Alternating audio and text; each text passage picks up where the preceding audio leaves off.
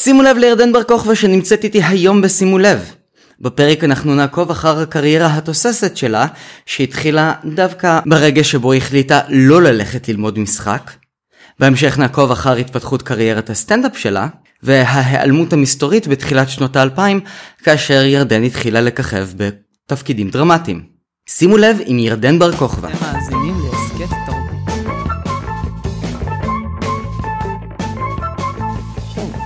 שלום, ברוכים הבאים להסכת תרבות. אני מורדי חנני ואיתי נמצאת ירדן בר כוכבא, אה, הידועה בכינויה הפרטי אצלי אה, חווה אלברשטיין החדשה. אה, כמה היה לי שווה, אני לוקחת את המילים האלה והולכת הביתה.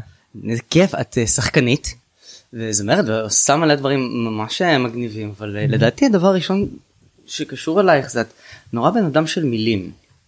כן, אני מאוד אוהבת מילים, אני מאוד... הן משמעותיות בשבילי, המילים.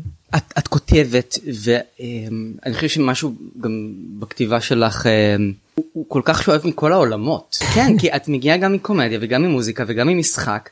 יודע, כשאני רואה אותך למשל בהופעות שלך לילדים, יצא לי כמה פעמים לקחת אה, ילדים של חברים, זה ממש קברט לילדים.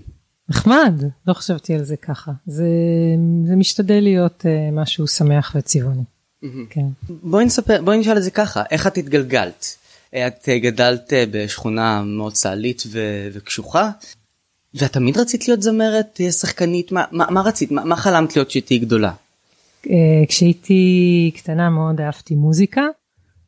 הסיפור המשפחתי היה שהיו מרגיעים אותי כשהייתי בוכה עם נגינה. אה, שהייתי ילדה בכיינית מאוד מאוד, כאילו היום קוראים לזה רגישה, אז קראו לזה בכיינית. אה, והאחים שלי היו מסתלבטים עליי וקוראים לי ירדנה סירנה, כי הייתי בוכה כזה דה, יודע, זה בדיחות צבאיות כאלה. ו... וגדלתי ואני זוכרת את עצמי מוצאת נחמה מאוד גדולה במוזיקה מגיל מאוד צעיר, נמשכת למוזיקה וחשבתי שאני אהיה זמרת. ממש הרבה שנים חשבתי ככה עד כיתה י"ב. אוקיי. הייתי זמרת במקהלות וזמרת בלהקת צופי תל אביב וזמרת בכל מיני כאלה, בכל טקס בבית ספר. אה, ואז בכיתה במה, להמשיך עם זה או אתה כן, רוצה כן, לשאול כן, עוד. משהו? לא, את התגלגלת עם, המוזיקה ועם השירה, את מנגנת? אני מנגנת על פסנתר אבל מעט מאוד, ורע מאוד. כי אה, נגיד יסמין קידר הלחינה את השירים שלך ולא נכון, נכון, יסמין היא חברתי הטובה, אה, שחיה היום בהולנד, היא הלחינה את רוב השירים. אה, וחלק אבי גרייניק. ולמה דווקא, למה הם? כלומר, למה הנגינה אצלך נפסקה? אה, הייתה לי מורה לפסנתר שלא כל כך התחברתי אליה, וגם הייתי בן אדם, אני גם עד היום, התמדה היא לא דבר שקל לי מאוד. אה, וכילדה תלוי עוד במה, היה את- פחות, זהו, תלוי במה, וכילדה זה לא היה קל לי בכלל. אני ממש משתדלת להזכיר את זה לעצמי כשאני מקטרת על הילדים שלי שלא מתמידים. אז אה, לא היה לי קל להתמיד ולא אהבתי להתאמן. אז, אה, ופסנתר אם אתה לא מתאמן, לא קורה איתו כלום. כן, זה נשכח באיזשהו מקום. וגם את מכירה את הסיפור שלי, אז בואי שנייה מההתחלה נשים אותך רגע בדגש, ונשאל אותך איך מישהי כמוך שהתגלתה במיליון דברים ומיליון תחומים, איך את ספציפית התמודדת עם מקום נוקשה כמו אקדמיה. אז אה, אני חושבת שהסיפורים שלנו דומים במובן הזה. אני גם הלכתי לאוניברסיטה, למקום אה, אחרי הצבא, בניסיון לעשות את ההליכה הזאת, אה, כי הולכים לאוניברסיטה. כן הלכתי למגמת קולנוע, חשבתי שאני, שזה מין דרך לשלב אומנות ותואר ראשון. אה, ניסיתי גם כן. בדיוק. תואר ואיזה כן. משהו תיאטרון, אה. אה, שקר גס, כן. אה, כן, זה שקר גס, כי אומנות במהות שלה היא לא אקדמאית, ואקדמיה במהות שלה היא לא אומנותית. יש בזה משהו שלא באמת קורה, ולא באמת, אה, אני מתארת לעצמי כמו שאתה הרגשת, תסכול מהעובדה שזה לא נותן מענה למי שמחפש, אה, אני זורקת אותנו רגע עש- עשר שנים קדימה, לחינוך אנתרופוסופי, שהילדים שלי גדלו בו ואני מעורבת בו בכל מיני דרכים, ושם זה. כן קורה.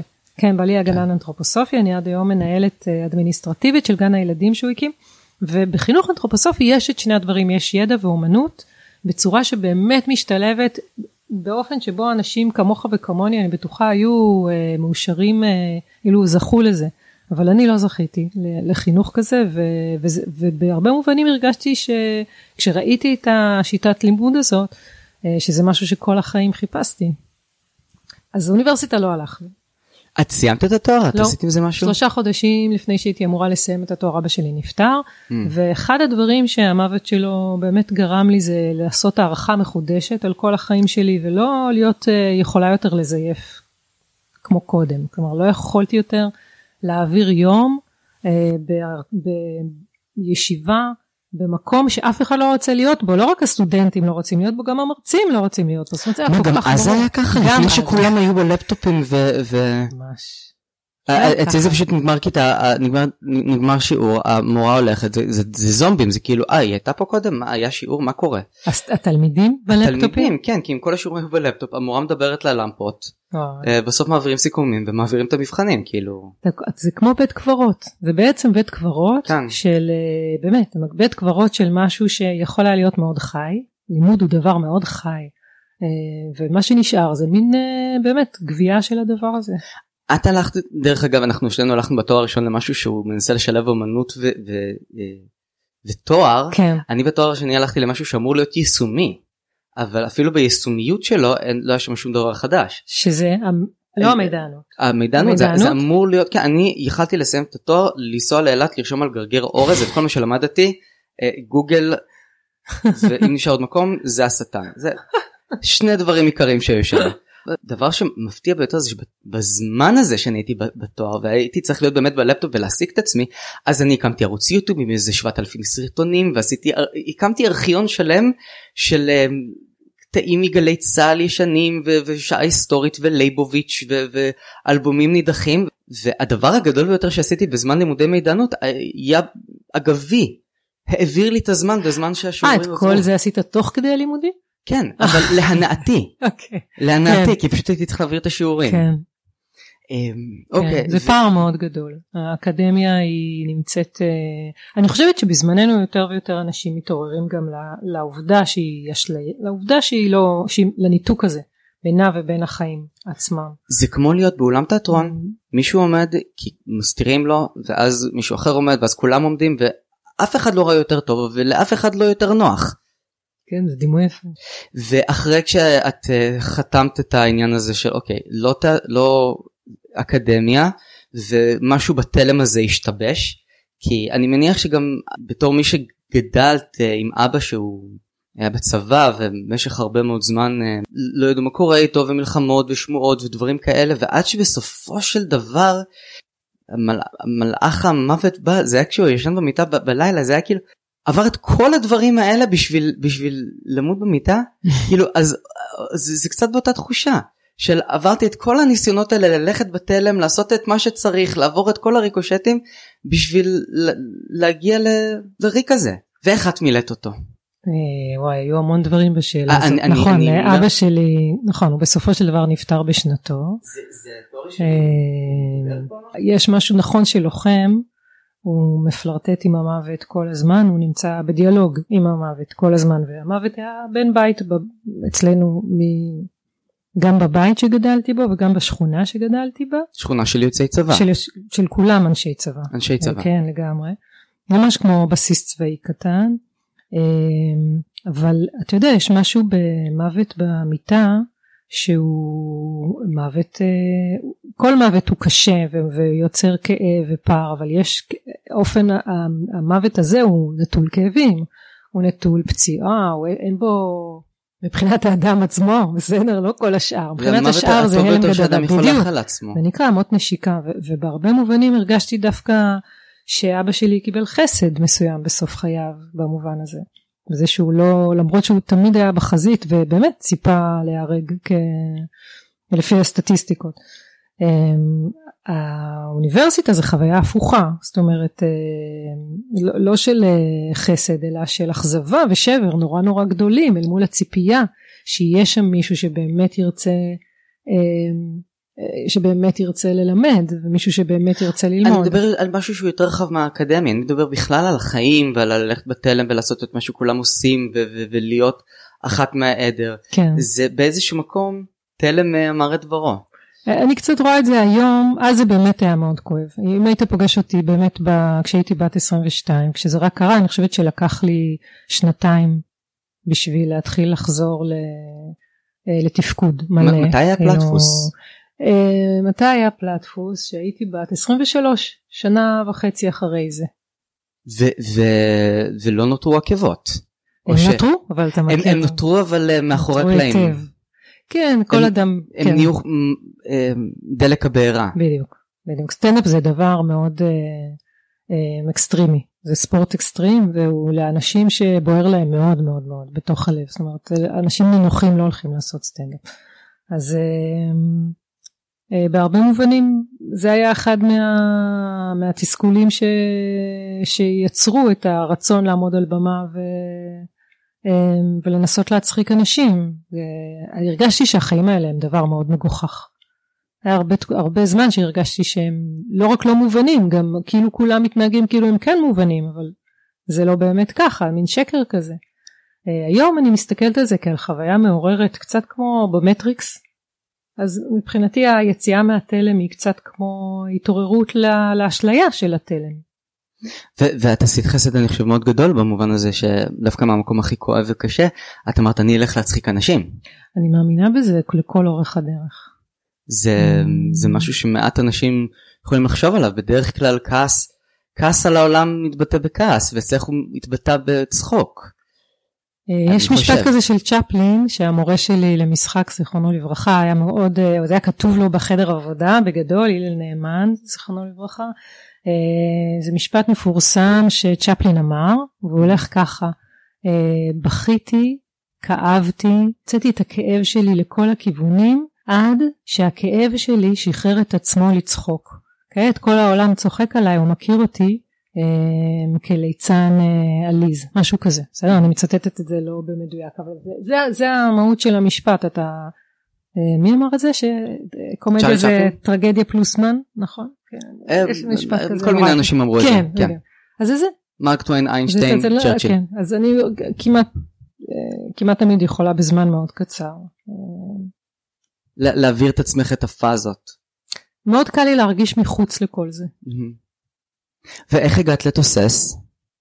אה וואו ואיך הגעתי לתוסס אה, דרך אמנון פישר שהיה איתי בלהקה הצבאית Mm.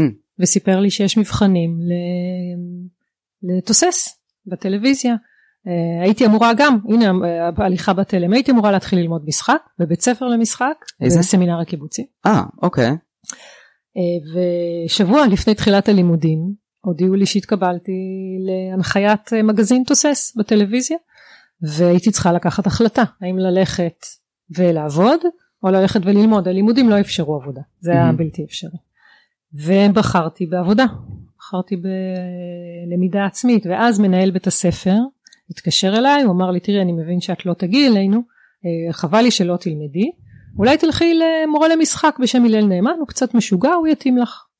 ובאמת אה, התקשרתי אליו ואני לא זוכרת מה היה בשיחת טלפון אני זוכרת שסגרתי אותה והרגשתי שמצאתי את המורה שלי לחיים. ככה הצלחתי אתה יודע ליצור לעצמי את הדרך שלי גם, גם למדת גם לעבוד משחק וגם ללמוד. כן. וג- ו- ותוסס זה בכלל היה לזה מקביל כאילו ממה הושפעתם? אני לא יודעת אם מישהו היום יבין מה זה היה. זה גם היה הערוץ היחיד שהיה. נכון ולפני זה היו את אה, מכונת הלהיטים שבהם הם דיברו ברייש כמו משיח אה, ופתאום אתם התחלתם להיות אה, סבבה כאילו כן. אחד מהחבר'ה כן. לא, לא, לא ניסיתם אה, ליצור משהו שהוא גם ממלכתי מאוד וגם אה, מדבר לעם שזה היה פשוט מגוחך אה, עד עצם היום הזה אבל כן. מה איך זה היה מבחינת תהליך העבודה אני לא זוכר את זה אני זוכר שזה מאוד אה, אתה היית בגנון. הייתי בגנון הייתי וזה בגנון, תמיד עצבן אותי לא שלמה. באמצע הרצועה שאמורה להיות ילדים אה, אתם חופרים לנו חיכיתי שיהיה פרפר נחמד אה, בינתיים הלכתי לחפור לסבתא שלי אבל ספרי לי מה מה היה שם מה אני לא הרבה פספסתי זוכרת.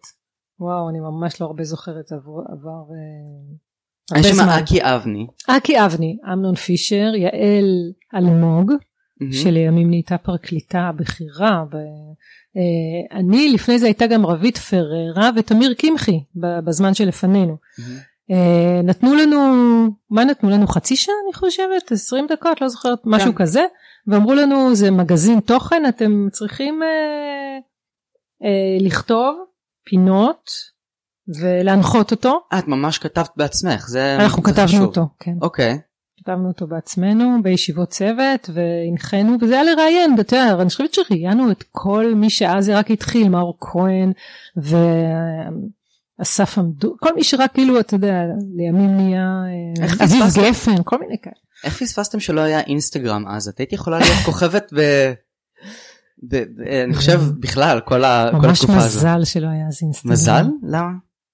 כי יש שכחה יפה לדברים, אני חושבת שיש משהו בש... באיך שאנחנו זוכרים את הדברים, שהוא לפעמים יותר טוב מאיך שהם, מהתיעוד של התמונות. יש משהו אה, בתיעוד אוקיי. שהוא, אצלי, אצלי אני לא באמת אוהבת יש לי. זיכרון מאוד סלקטיבי אנחנו עוד נגיע לדברים האלה. אה, אז אז היה תוסס ואז אה, ואז הלכת ל- ל- לאוניברסיטה? כן, היה תוסס, במקביל הלכתי לאוניברסיטה, אה, אוקיי. ובמקביל התחלתי לעשות סטנדאפ. Mm. וסטנדאפ אני מניח שאז אה, זה היה קצת אה, מוזר עם כל העניין הזה שאת מגיעה לערבי סטנדאפ ובכל זאת למרות הכל ולמרות אה, כל הכישרון והניסיון את עדיין אישה. כן, זה היה מאוד יוצא דופן, אבל צריך לזכור, זה היה תחילת תקופת פריחת הסטנדאפ. Mm. בארץ היה מין זמן כזה שכל בן אדם שלישי עשה סטנדאפ זה היה כמו שאז frozen yogurt קמו ויש אה, זה ו- וסטנדאפ זה היה מין באמת אה, אה, אופנה מאוד נרחבת אז אני חושבת שזה קצת אפשר את התחושה שהכל אפשרי. אז הקאמל רק קם וילוז'ני הקים את הקאמל קומדי קלאב. אני עשיתי אה, סטנדאפ ביחד עם חבורת פלטפוס במועדון שנקרא דומינו גרוס הוא היה פיצריה שהכילה בימים טובים 25 אנשים ורוב הזמן הרבה פחות. אה, ניהל אותה איש מאוד אקסצנטרי בשם אמירם גרוס שהיה לפני זה מאמן כדורגל של אה, נוער ו, והיה לו כישרון נדיר לגידול אומנים הוא ידע אה, הוא ידע לעבוד עם אומנים בצורה שגרמה להם להפיק את המיטב מעצמם והוא גם ידע ליצור אה, אה, חבורה אה, שהיא איך לומר מעגלית שאין בה למרות האישיות שלו המאוד מאוד כריזמטית הוא אף פעם אף פעם לא התערב בענייני אומנות הוא אף פעם לא ניסה להחליט הוא אף פעם לא ניסה שנרצה אותו אה, באופן שבו אנחנו מופיעים והוא בהרבה מובנים יצר מרחב שיצא, ששינה את התרבות הישראלית זה גם הייתה המטרה שלו.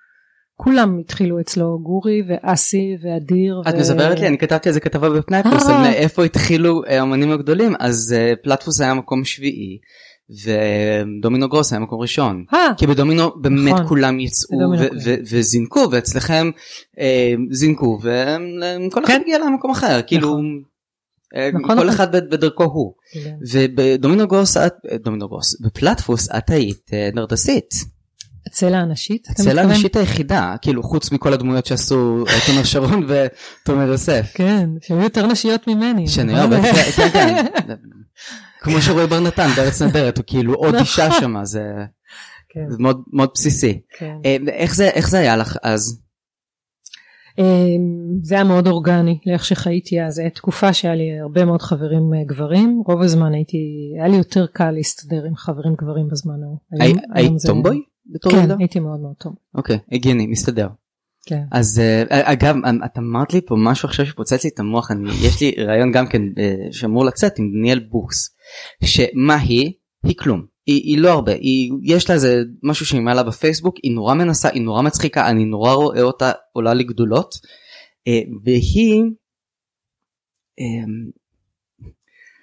אמרה לי את הדבר ההפוך, שהיום כל אחד הוא רוצה להיות סטנדאפיסט, פעם היו רק שני מועדונים וזה היה הרבה יותר צנוע וכן, באמת? כן, אה, ובטח כן. היה יותר קל וכדומה. נחמד. זה משהו שהאמת גם התחושה שלי דרך אגב זה מעין תחושה שפעם היה יותר קל. כן? כן אני, אני יכול להגיד את זה בכמה מקומות אה, דברים אה, בסיסיים. כמו למשל אם נגיד אקדמיה אני עשיתי איזה פרויקט סטאז' וממש ראיתי איך משנה לשנה עבודות האקדמיות הולכות ומצטמצמות.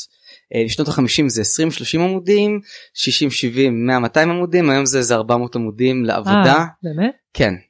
Uh, היום יש הרבה יותר ציפייה שנעבוד חינם אני הצעתי כל מיני דברים ופודקאסטים בעניינים ואמרו לי כן uh, אתה לא תרוויח. מזה. כן, uh, במקרה הטוב חלק גם אמרו לי תביא לנו את החומר מו- מוכן מוגמר אנחנו רק נש- נשדר אותו. אה, וואו. Uh, כן אה, היום נהיה יותר אה, הגיוני לבוא ולהגיד למישהו, אה, יודעת מה, אני אתן לך את הדוגמה הכי בסיסית. מקומות עבודה סטודנטיאליים שאני עבדתי בהם במשך השנים, שביקשתי אה, לקבל החזר נסיעות על אה, מונית בשבת כי ירד גשם, כי בדרך כלל הייתי נוסע על אופניים, באו אליי ואמרו לי, אתה צריך כסף? מה, אתה צריך הלוואה? כאילו, אה, נסיעה בשבת לא, זה אנחנו לא משלמים, אבל אם אתה צריך כסף ויש לך בעיה, אז תגיד, הלוואה אני יכול לתת. אתה חושב שזה בגלל שיש יותר היצע? יש הרבה יותר היצע, כן. לא חשבתי על זה ככה. כן, כי הדור שלי גדל על, אתם חייבים לעשות משהו, אתם חייבים להיות משהו. ובסופו של דבר, כשאני מגיע לקו הגמר, אז יכול נגיד אה, לבוא נגיד באיזה פרויקט של תיאטרון, איזה כוכב אינסטגרם שיצא ברשת ותוך שנתיים למד משחק ונהיה כוכב בטלוויזיה. יכול להיות אני שראיתי כמעט את כל ההצגות שעלו בארץ בין השנים 2000 ל-2015 ובסופו של דבר אני נשאר צעד מאחורה. אבל תגיד ואם אתה מסתכל על האופציה של החופש שלך ליצור זאת אומרת אני מנסה עכשיו בזמן זה שיש היום את היכולת הדיגיטלית אה, ליצור בחופשיות אתה יכול להקליט מה שאתה רוצה לעשות מה שאתה רוצה. אנחנו עושים את זה עכשיו. כן. אוקיי ולפרסם את זה כן להעלות את זה אונליין זה בעצם מאפשר לך להיות אה, בעל הבית על, ה, על היצירה שלך. וגם, וגם להיחשף יותר כי אני חושב שנגיד במקום למשל. שלי כי אני ניסיתי להיות uh, תוכן ועיתונים כן. uh, ותחקירים דברים כאלה ותמיד הייתי צריך לעבור את כל המשוכות האלה של המבזקנות והרכילאות והדברים האלה בשביל לבוא ולהביא את הדברים ש... שעניינו אותך. ש... זה לא רק שעניינו אותי אלא שאני חושב שאני יכול להפוך אותם למשהו מעניין. Mm.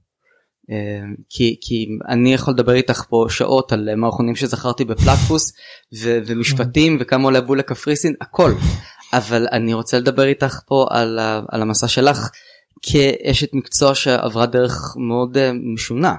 כן. אמ, אני, אני רק אומרת שזה נכון, אני לא חשבתי על זה, זה נכון, אני חושבת שזה נכון מה שאתה אומר, שיש היצע גדול היום והדרישה אה, לתשלום לפעמים נתפסת אה, כן כנראה כזה אני, אני נתקלת בזה גם. תגידי כשעבדת כשעשיתם את פלטפוס אני יכול לשאול אם אתם קיבלתם על זה בכלל כסף? כן כן קיבלנו על זה כסף. כן כי זה היו שמועות כאלה.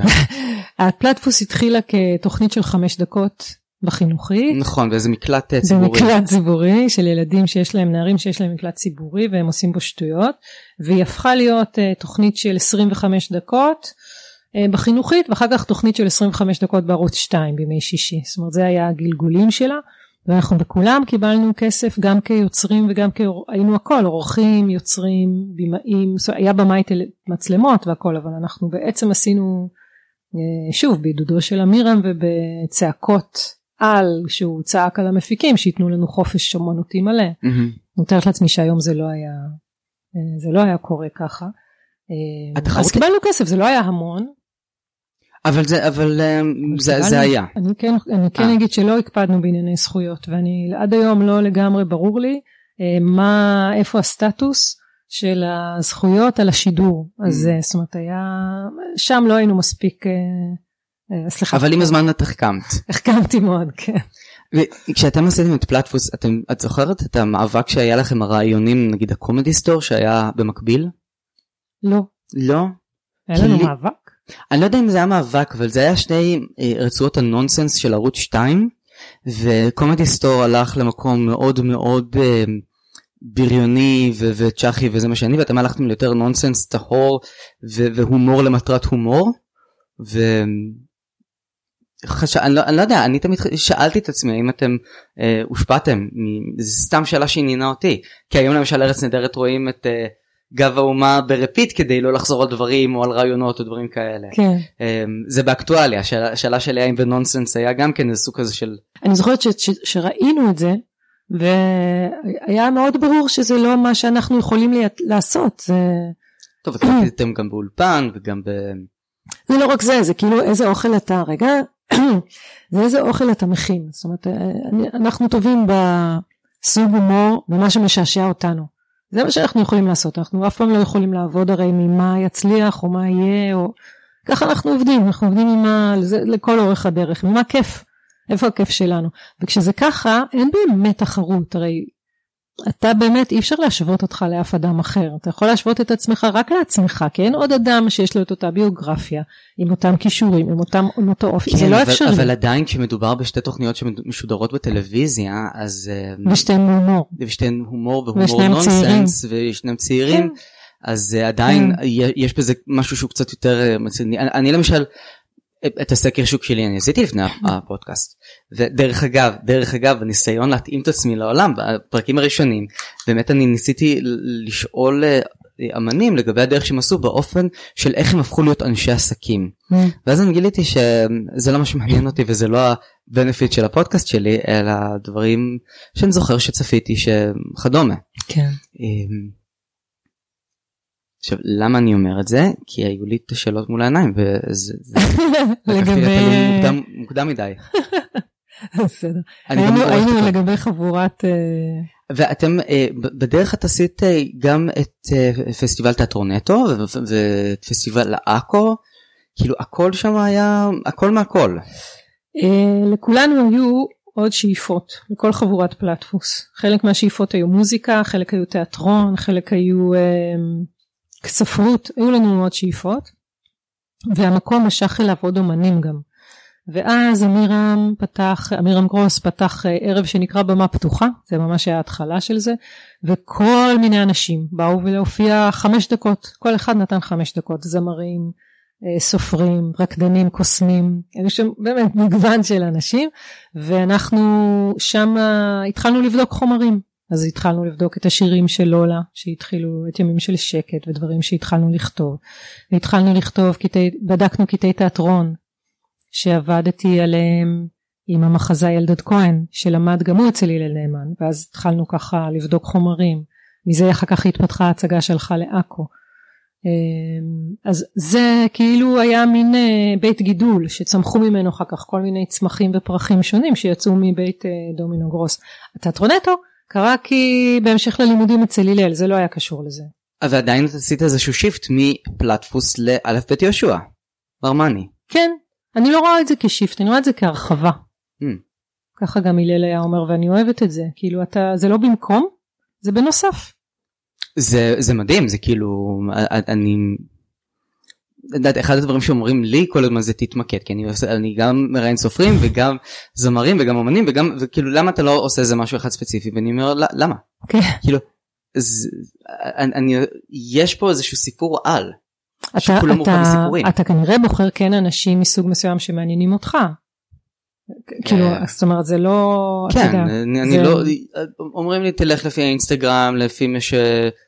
בסדר נגיע גם למי שנמצא באינסטגרם אני קודם כל רוצה שכשהם יגיעו אז יראו שיש בשר ותוכן. כן, אמ, ו- ולכן אנחנו כאן ולכן אני שואל אותך לגבי מקורות ההשראה שלך לשאלות כמו תראי לשורות כמו תראי את השמיים מחווירים למולך תראי איך קמות הציפורים לברך או אפשר שיהיה לך סדין מפלנל צלחת למרק סוכריות למשתעל.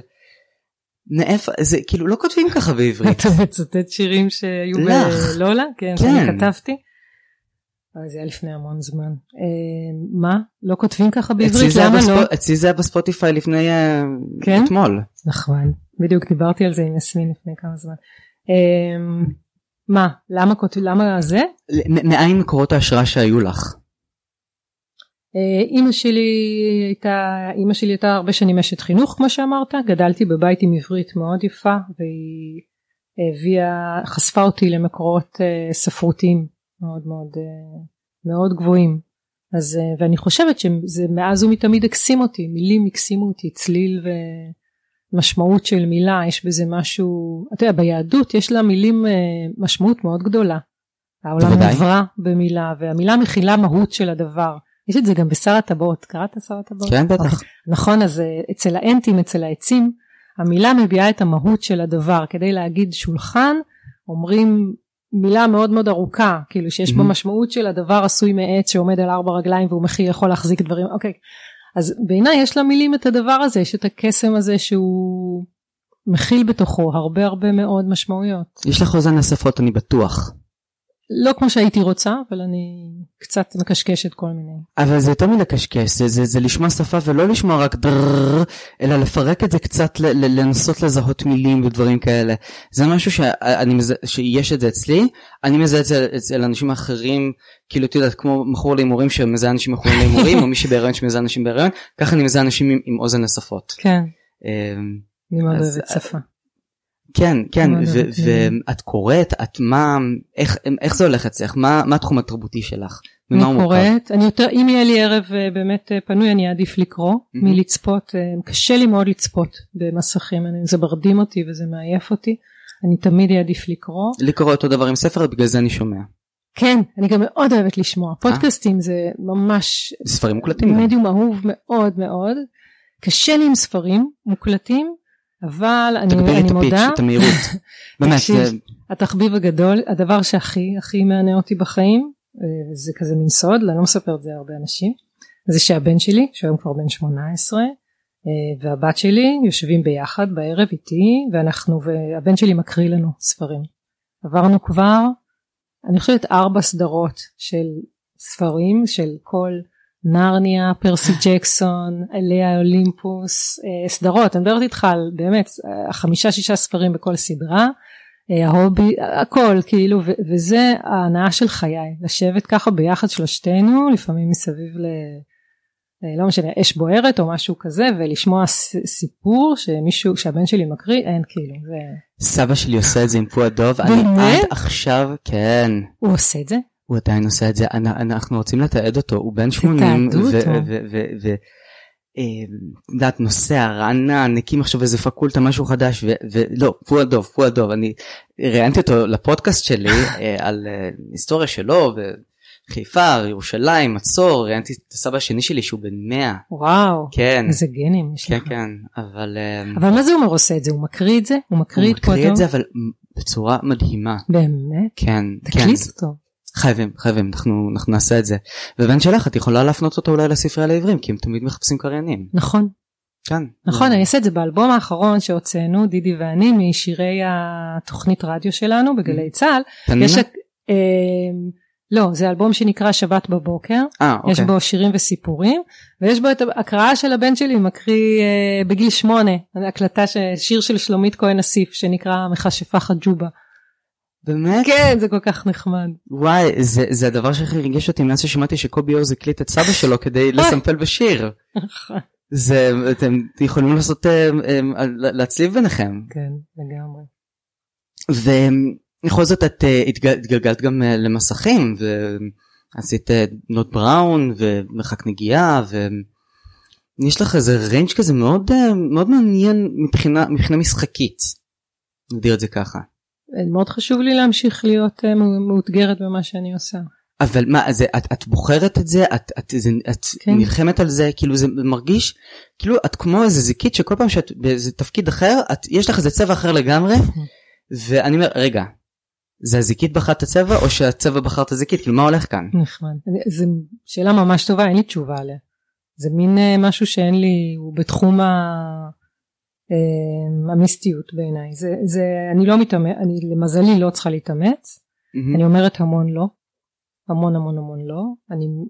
זה גם משהו שהלל לימד אותי וגם אמירה, אני חושבת, היו לי מורים מאוד טובים שלימדו אותי אותנטיות והקשבה לעצמי, וזה זכות כזאת, כי זה לא תמיד גם מוכיח את עצמו, אבל תגידי הכוונה שלך או הנכונות שלך להגיד לא לפרויקטים זה בעקבות הנפילה של משפחת קמיצ'לי לא, כן, תקשיב, זה היה שיעור ממש טוב, איזה נפילה מפוארת. נכון מפוארת. כן אני יכולה להגיד שהייתי בדרמה שהיה בה הכי הרבה רייטינג, שזה מרחק נגיעה, ובתוכנית שהיה בה הכי פחות, שהייתה כישלון הכי גדול, שזה משפחת קמיצ'לי. תראה איזה טווח.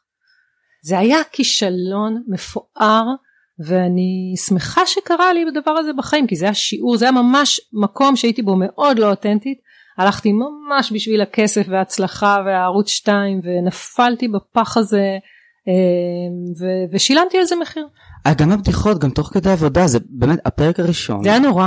זה כאילו מישהו פיזר מסמירים על הרצפה ואתם עכשיו אומרים טוב אנחנו הולכים ללכת ברגל כאילו זה היה נורא. לא לא תישארו עם הנעליים כאילו זה היה נורא.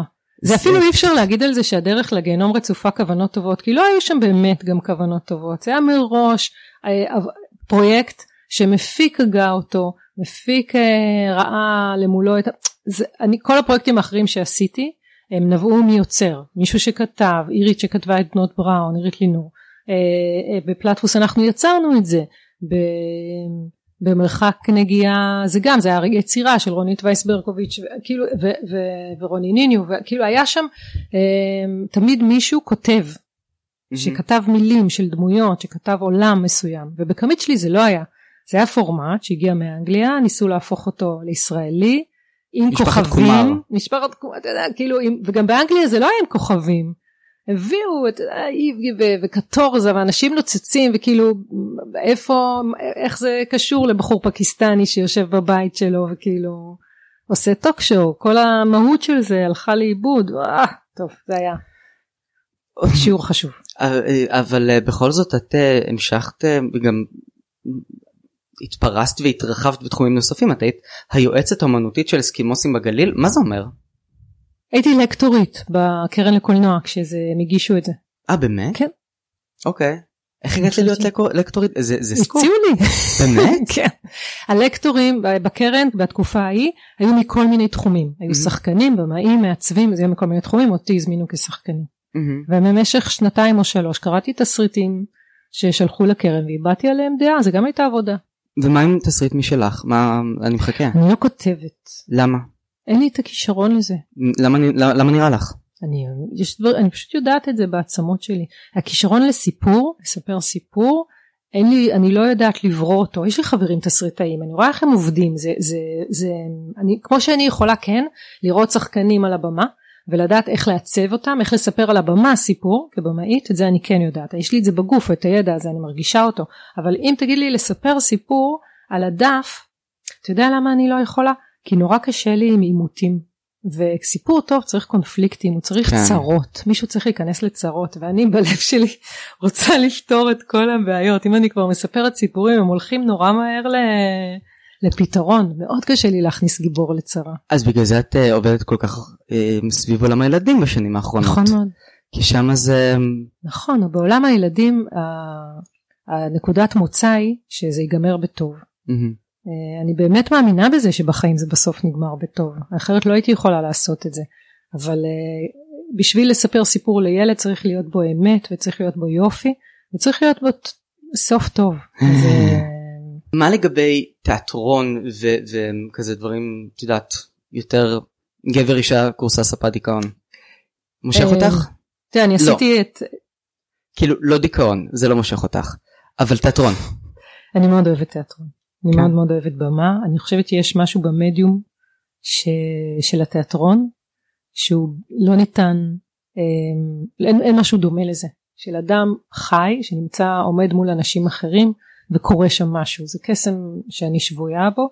אה, ויחד עם זה מהסיבות המורכבות שלי אני לא עוסקת בזה כרגע אלא, אלא בעולם הילדים, אלא כבמאית בעולם הילדים, מכל מיני תחומים, מכל מיני סיבות. היה אז תקופה שהקמתי תיאטרון לילדים, הקמתי עמותה וניסיתי לייצר הצגות ש, ש, ולהריץ אותם, יש בזה משהו שהוא לא, אין לי את המשאבים הנפשיים לזה.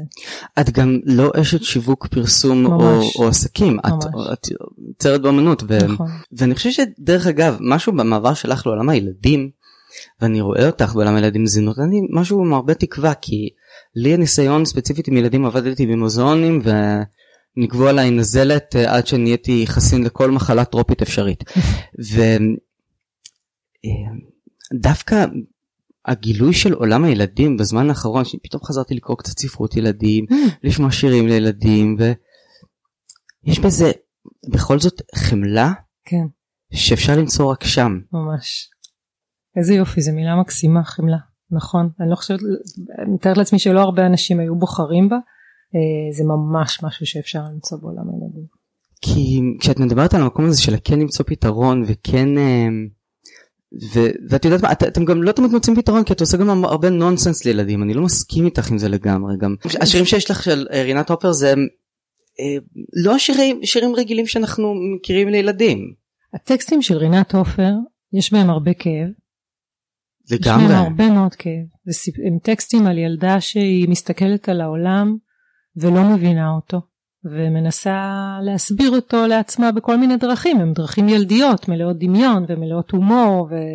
והמצאות משעשעות, אבל במהות של הדברים יש איזשהו כאב, ואני חושבת שהכתיבה המדהימה שלה mm-hmm. היא מרכיב גדול מאוד בהצלחה של האלבום הזה, של המוזיקה הזאת. אה, דידי שחר שהוא מלחין גאון, אה, הצליח ליצוק למילים האלה את המנגינות שממש כאילו נתפרו, כאילו זה נולד ביחד, אבל במהות של הכל יש את המילים שלה שהם אין בהם, הם לא רק אושר ושמחה, זה, זה, זה, אבל, אבל אני חושבת שזה בדיוק מה שילדים אה, אוהבים לשמוע. לגמרי ו- ויש עדנה של זה. אני לא מזמן הייתי בשיחה של איפה הילדים של פעם ואיפה הדור של פעם ולה לה לה לה לה והיום איזה שירים יש לילדים איפה איפה איפה העוגה? ואני אומר לו לא איפה העוגה זה מלפני 20 שנה. כן. היום יש לילדים את פשטידה שזה אם כבר מאפה אז ערך תזונתי קצת יותר גבוה. אה, מבחינה טקסטואלית. סורי כאילו אני מת על סמדר שיר אבל אה, כן. אבל אתם הבאתם, אתם מחזירים את הדבר הזה של אה, לשבת עם ילדים באוטו, לא, אין ילדים אה, עדיין, אבל לדעתי לשים ענן זה באמת זה החלום שלי כאילו שפעם מישהו אה, עשיתי איזשהו דמיון מודרך ורציתי למצוא את עצמי במקום טוב אז אני דמיינתי את עצמי עם הילדים על הפארק בפארק שומעים מזה רמקול בלוטוס כזה לא, לא מאוד חזק כדי לא להפריע לאנשים שמסביב אה, את ענן על מקל. נחמד. זה פשוט כאילו זה מבחינתי איזה אידיאל כזה. הרבה הורים כותבים לנו שהם אה, אחרי שהם מורידים את הילד בגן הם ממשיכים לשמוע את זה באוטו. לגמרי. לגמרי זה כמו הרפתקאות הדוד אריה זה זה זה הדברים החדשים כי, כי תמיד יש את האליס בארץ הפלאות ופיטר פן והסיפורים הקלאסיים לילדים שהם כאילו מדברים גם לילדים וגם למבוגרים. היום יצירות שמדברות גם לילדים וגם למבוגרים זה בעיקר בדיסני זה פרוזן זה מואנה כן. אבל אתם ודוד אריה ובכלל יש בזה איזה משהו שזה מדבר גם לילדים וגם למבוגרים פשוט המבוגרים לא יודעים את זה עדיין. אני, אני ממש ממש מסכימה לגמרי חלק מהם כבר, כבר מגיעים לזה תראה אגב רינת כשהיא פרסמה את הספר בהתחלה זה היה לפני 12 שנה הוא לא הצליח. הספר לא נמכר ציידת הנמשים עד שדידי לא מצא אותו באיזה ספרייה והלחין לו מנגינות ונתן לו חיים חדשים הוא היה ספר היא עשתה שינוי מאוד גדול אחריו. היא התחילה לכתוב לגילאים יותר אה, צעירים את איילת אה, מטיילת והספרים המדהימים שלה. אה, היא, היא פשוט פורה לכ... היא באמת היא מעיין בלתי נדלה של אוצרות לכל הגילאים. אבל הספר הזה יש בו משהו לילדים קצת יותר גדולים והוא קצת יותר כואב וזה והוא יכול היה להישאר כיצירה אבל אבל אבל יש משהו נורא יפה בכאב הזה. נכון אני גם חושבת. זה זה אני גם חושבת. אני חושב שהמסלול שלך מסטנדאפ שדרך אגב מתי זה דהה מתי זה נעלם. עולם הסטנדאפ שלי? כן. uh, מתי הפסקתי לעשות סטנדאפ? בשנות האלפיים כשלולה כשבעצם פלטפוס התפרקה ב... לקראת שנת 2000 uh, ואז uh, עברתי למוזיקה ולבימוי ול... לא, הייתי קצת בתיאטרון חיפה, עשיתי כמה הצגות בתיאטרון חיפה כשחקנית. אמ, אני מת שתעשי מחזמר ככה יום אחד. יש לי מגבלה מאוד אה, מאוד רצינית בזה שאני חשוב לי מאוד ליהנות אה, וה, והדרך שלי ליהנות היא בהרבה מובנים להיות אה, זה, זה קשה לי לאבד שליטה אני צריכה שיהיה לי חלק ביצירה ובהחלטות ובבים זה בעיה אני מאוד מוגבלת מהבחינה הזאת ובגלל זה אמ, הסיכוי שאני אעשה משהו שבו אני לא חלק מהיוצרים שלו הוא נמוך. הוא נמוך אבל אולי עוד נעשה מחזמר. איזה, איזה, כיף שיש לך את, ה, את, ה, את האופציה ואת הבחירה וגם את המוכנות הנפשית שלך לבוא ולהגיד אני אני, אני לא מוכן לא אעשה משהו שאני לא אתחבר אליו אני עד איזושהי תקופה מסוימת אני הייתי היו נותנים לי לשחק גרב בהצגת ילדים הייתי מת, מתאבד על זה. זה לא... מתנה שהלל נתן לי כשבשיעור השני שהייתי אצלו וזה השיעורים פרטיים אחד על אחד אתה יודע, בהרבה מובנים זה משהו שלא לא קורה כל כך ב, זה לא נפוץ בעולם המשחק הוא אמר לי תראי יש לדרך הזאת אה, רווח והוא העתידי, את תהיי מחוברת לעצמך יותר, ויש לה הפסד. וההפסד הוא שאת מחוברת לעצמך יותר, ויש דברים שלא תוכלי לעשות יותר. אבל אבל איפשהו בדרך שלך ואני אמשיך את המשפט ש... שהתחלתי וקטעתי אותו כי הפרעות הקשב שלי חוגגות פה לכל כיוון זה שאת התחלת מעולם הסטנדאפ של לשמח אנשים ואת המשכת עם העולם של מוזיקה שזה להנעים לאנשים בימים של שקט זה אולי היה אחד השירים. יודעת, זה, זה, זה היה בתקופה לחוצה וזה היה שיר מפרק מתח. Mm. זה היה משמיעים את זה ברדיו אחרי פיגוע ו- ומשהו בזעם שהיום הולך לטוקבקים היה אמ, זה מפורר אותו קצת זה היה נותן איזושהי תחושה של השלמה והיום מה שאת עושה עם הילדים שאת נותנת להם משהו שמצד אחד הוא עם פתרון וקתרזיס וכדומה אבל מצד שני יש בו עדיין את התמהיל הזה של בכל זאת יש צער בחיים יש אני, אני איכשהו רואה איזשהו קו אצלך. כן. שתמיד אה, קשור ללעשות טוב. זה נחמד, לא חשבתי על זה. זה נחמד לשמוע את זה ככה. אה, אני מאוד משתדלת, אה, אני מוקירה תודה על אנשים שהאירו לי את החיים ואני מאוד משתדלת להאיר את החיים לאנשים אחרים. כי דרך אגב אני אומר את זה בכוונה כי, כי, כי ספציפית את לא הלכת על הכסף את עשית פעם אחת קמיצ'י ואמרת די זה לא שעכשיו את עשית טוב לאנשים כי את הלכת והופעת בפסטיגלים. את, כאילו זה גם משמח נורא שאנשים מופיעים בפסטיגלים זה כן, נפלא כן, כן. אבל אבל אבל לתת משהו שלא נותנים אותו בשום מקום. אתם אסכולה משל עצמכם דרך אגב ענן מקל וכל החבורה אני כבר לא יודע איך זה הולך היום איך נקראת החבורה שלכם.